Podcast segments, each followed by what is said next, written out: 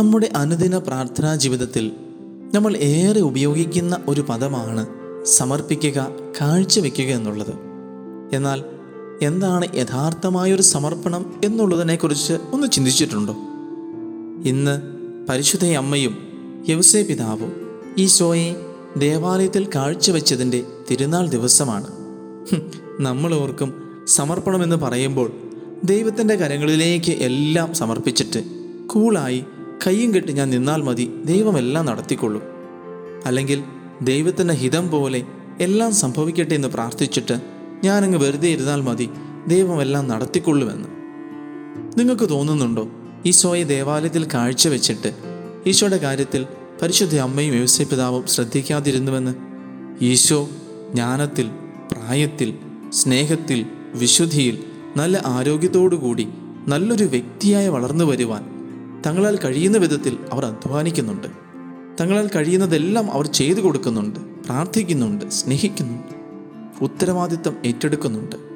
അതുപോലെ ദൈവസന്നദ്ധിയിൽ ഞാൻ എന്നെ തന്നെ എന്റെ ജീവിതവുമായി ബന്ധപ്പെട്ട ഓരോ കാര്യങ്ങളെ വ്യക്തികളെ സമർപ്പിച്ച് പ്രാർത്ഥിക്കുമ്പോൾ ഞാനും അവിടെ ഉത്തരവാദിത്തം ഏറ്റെടുക്കണം.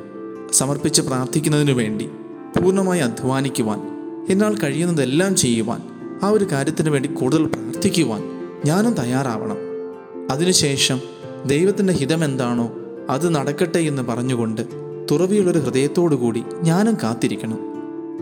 ഈശോ കാൽവരി മലയിൽ നിന്ദിക്കപ്പെട്ടും അപമാനിക്കപ്പെട്ടും ക്രൂശിക്കപ്പെട്ട് മരണപ്പെടണമെന്ന് പരിശുദ്ധി അമ്മയൊന്നും ആഗ്രഹിച്ചിട്ടുണ്ടാവില്ല.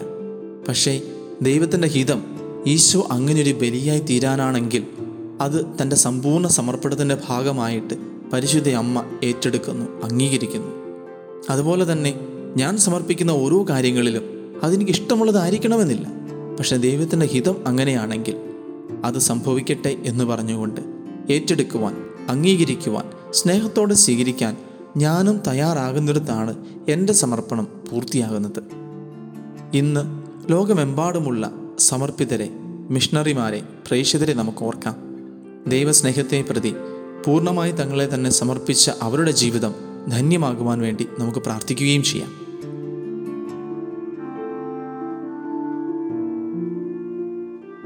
You are listening to Heavenly Voice from Caris Youth.